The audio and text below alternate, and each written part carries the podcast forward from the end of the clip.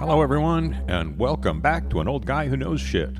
Slew Dog here with some more stories from life. This is episode 6, Dreams, part 1. Copyright 2020 by L.R. Holtz. Before I get back to the stories, I want to mention something that has come up about the introduction. Folks have told me that I'm too hard on the Founding Fathers, that I judge them too harshly. Well, I'm sorry to have given that impression because I do not judge them, and what I mean to do is to just simply report the fact of their actions and what their actions initiated. I completely understand where they were coming from. In their time, men were clearly understood to be white property owners, and nobody thought anything of it. It was the natural order of things. In May 1776, John Adams wrote a letter to James Sullivan, who had asked him to consider expanding suffrage, and here's what he had to say. "Depend upon it, sir, it is dangerous to open such a source of controversy and altercation as would be opened by attempting to change the qualifications of voters. There will be no end of it. New claims will arise. Women will demand a vote. Lads from 12 to 21 will think their rights not enough attended to.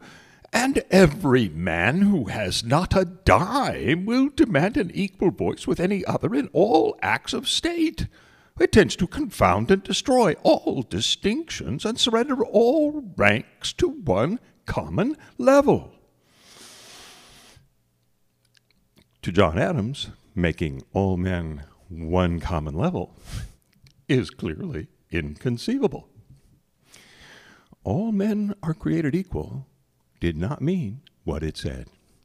That is the simple fact we must confront today, and placing blame on them is pointless because regardless of their intent, their actions formed the root of racism in America. Only some people were created equal, and the rest were shit out of luck.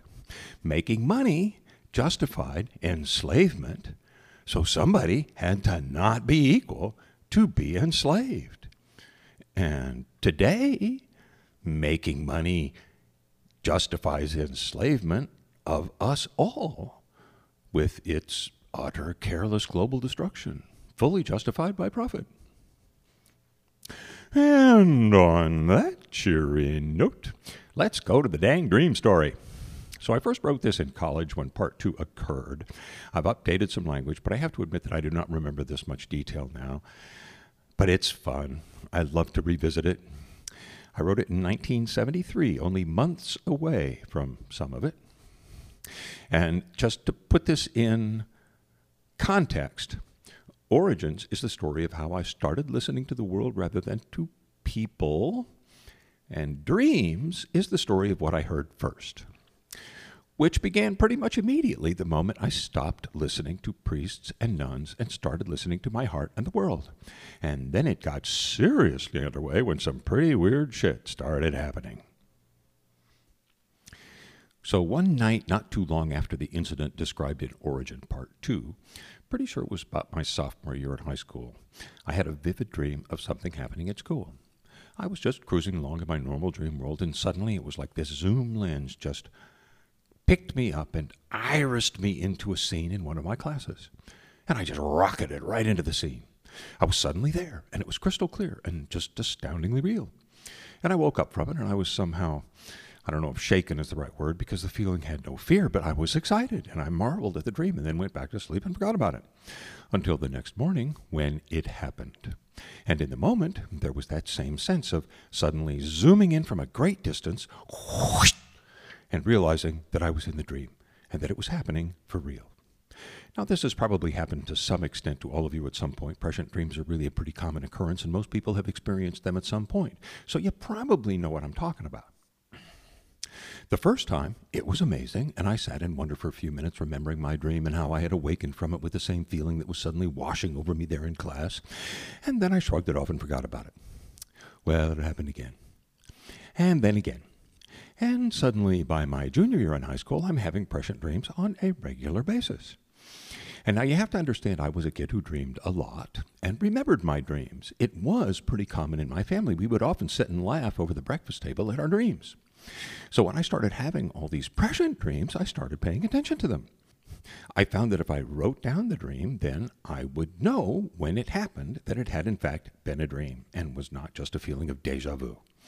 But what was most interesting to me was identifying them, because they all had certain common elements. There would be that sense of zooming in from a great distance to crystal clear focus, accompanied by a unique sense of awareness, of clarity of vision in the dream. They all had the same aura, and I named them truth dreams. And whenever I would have one, I would write it down. And then when it happened, I would know that it had been a dream. So this was all very cool, and I wasn't at the time really asking myself why it was working, but instead observing it and studying it and experiencing it.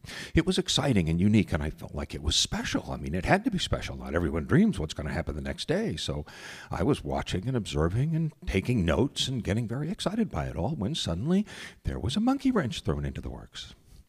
All of a sudden, one night, I'm taken up by that whirling lens, and it zooms me in with that crystal clarity to a medieval village. Now, my first thought when I woke up was, man, was that a dirty life? And then I went, wait a minute, that was a truth dream.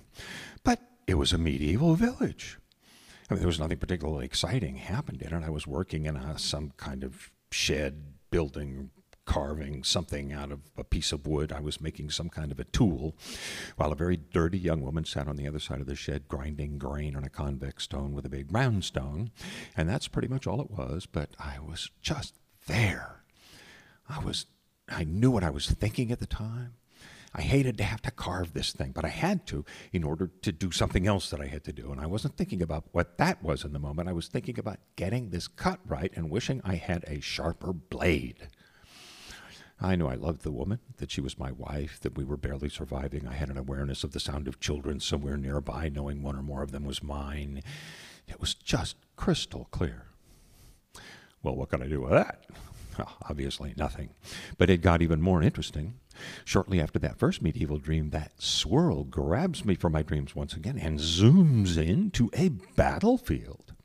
And I'm standing in the front row of a cadre of soldiers wearing not much more than loincloths, carrying like small shields and primitive swords, and we're yelling at the top of our lungs at another cadre of similarly equipped men about 50 yards away, and then we break into a run and charge into each other as fast and as hard as we can, and in a second it is just a maelstrom of swinging and chopping and blood, and I get a couple of them before somebody lands one on me, and I feel it breaking into my body, and I know that it's the end, and I try to keep stabbing and slashing as I'm going down into the pile of bodies that are just soaked and slimy with blood, and then there's a thud against the back of my head, and I snap awake, knowing that I'm dead, that I have just been killed in a vicious, bloody storm of hacking and stabbing.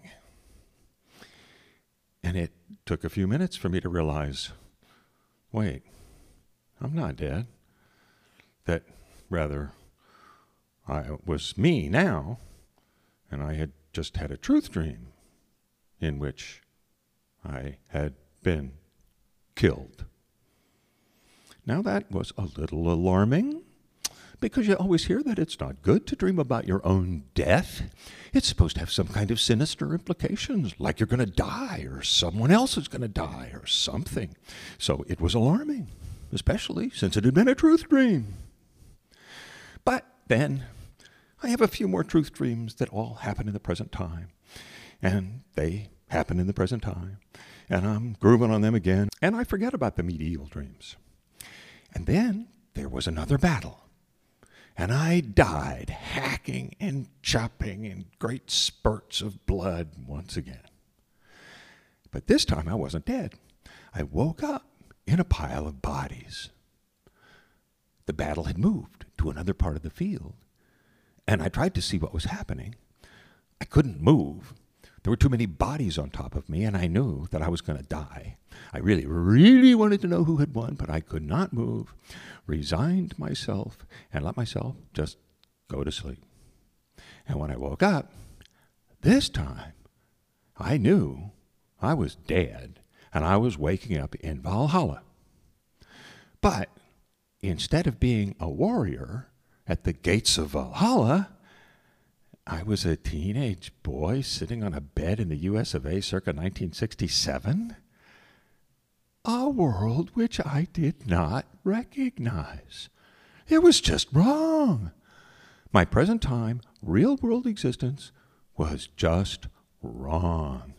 I have a clear memory of getting up, looking around the room, thinking of myself as this big burly warrior, and thinking in some language the equivalent of, what is this place?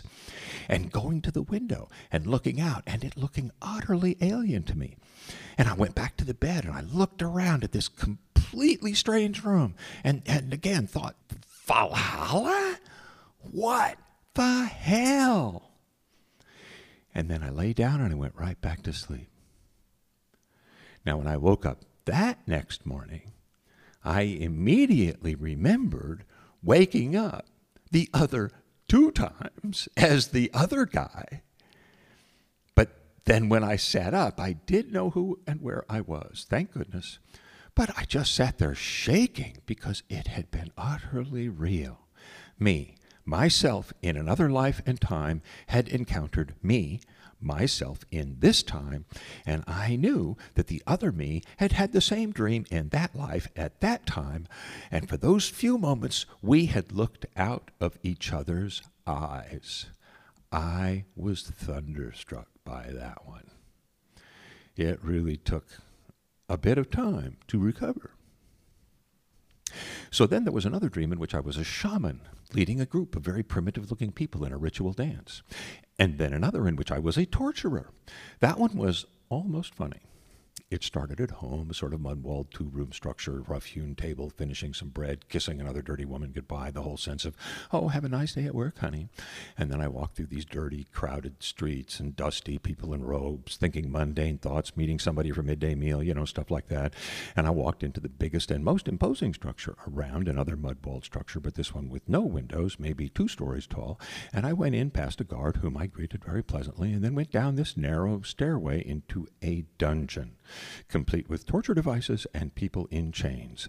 And it was the cries of the people when they saw me arrive that woke me up. And I woke with that, well, time to get to work feeling, and was filled with visions of what I was going to do. Oh, this guy had to do that, and this guy was set up for that, and, you know, blah. Oh, my God. Yeah, not pleasant. There was another one that seemed post-apocalyptic. I was one of the leaders of a fairly large group of people living in mountains, in tents, and makeshift shelters. We were dressed in modern clothes with modern tools, but living quite primitively, and I had the sense we were hiding from someone. There were a few series in which I was a woman. Usually I was a male, but not always. Then some of the times and locations started recurring. I revisited the first medieval life, working in a field with a group of other people. I revisited the shaman many times. I had a partner, lover, who I actually believe I've encountered in this life. Our cave was on top of a rise, surrounded by really big timber. And something like a giant redwood had fallen in a clearing in front of the cave, and the stump of this tree had been shaped and worn down over generations into a large, smooth table, like 10, 12 feet across, and that was holy, because of the power of the energy coming from its roots. It was the center of everything we did. And we pretty much ran the place, too, but it was all good. People came to us for help, and we led rituals, and we knew an astounding amount of natural medicine, and we lived long for the time we became famous. Obviously, I really liked visiting the shaman life. People had great respect for us, and we lived to do good things for them. Sadly, almost as frequently, I revisited the torturer. And something inside me would always cringe, but then as the torturer, of course, I enjoyed the people's fear of me. And I studied my craft. I was called on in one of these dreams, you're not going to believe this, to practice my art on some special prisoner who had to talk but could be left with no marks on his body. And I welcomed the challenge with pride. I was a craftsman and the best around.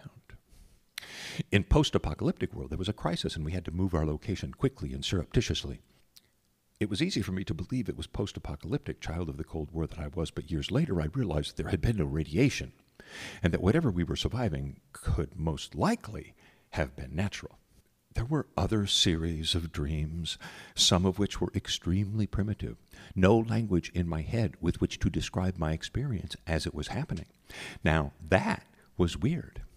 In one of those, I was caught and eaten by a large carnivore. I think it was some kind of cat, but it caught me by surprise, and I was less concerned with what it was than I was with the fact that it was eating me.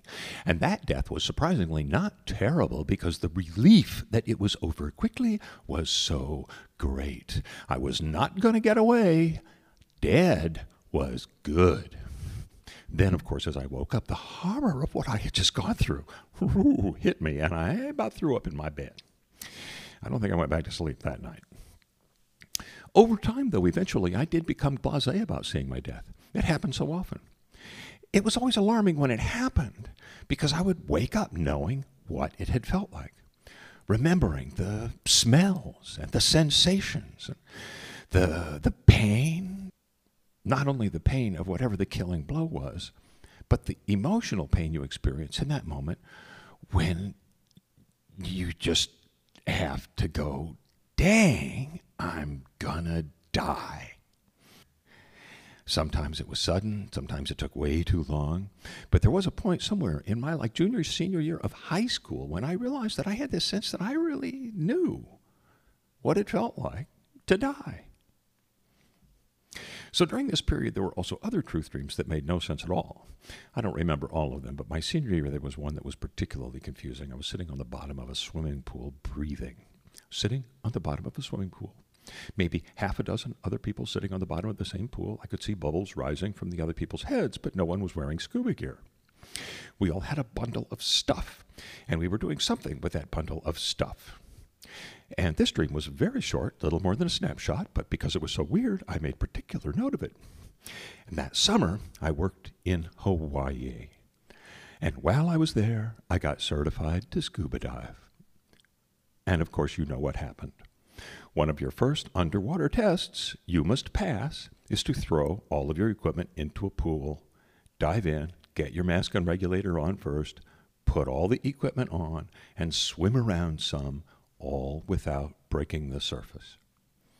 Well, I threw my gear in, jumped in after it, grabbed the regulator, stick it in my mouth, turn it on, take a breath, get my mask, put it on, look up, and there I was in my dream. And the thing about these dreams was that they really did not fit into the Catholic Western culture world. And the more I had them, the more convinced I wanted to become that the Catholics had it all wrong. And yes, I know I had broken from the Catholics, but our culture is one-lifed. Reincarnation is seriously out of the mainstream. I mean, like, seriously, y'all are thinking that right now. Like, this guy's wacko out of the mainstream, no matter what the Catholics say. So I resisted believing. But obviously, there was a direct contradiction between truth dreams, which came from me and had proven themselves to be true, at least in this time, and which seemed clearly to suggest that I had lived other lives, and Catholic Western culture dogma, which came from a bunch of guys who made a bunch of shit up, which said, oh, you only come around once, too bad. But I still did not trust the dreams enough to feel like I could say, yeah, wow, I've lived other lives.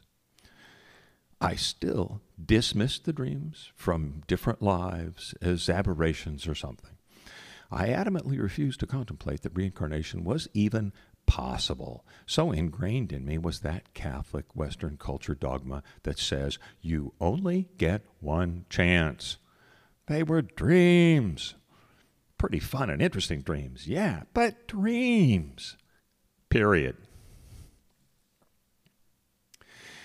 Before I wrap up Dreams Part 1 here, I do have to tell you that it was around this time that I read Kurt Vonnegut's Slaughterhouse 5, which if you have not read, you must. It's very short and one of the best reads ever. Man, oh man, did it ring about 100 bells. Billy Pilgrim was unstuck in time, and that was exactly how I felt on most nights.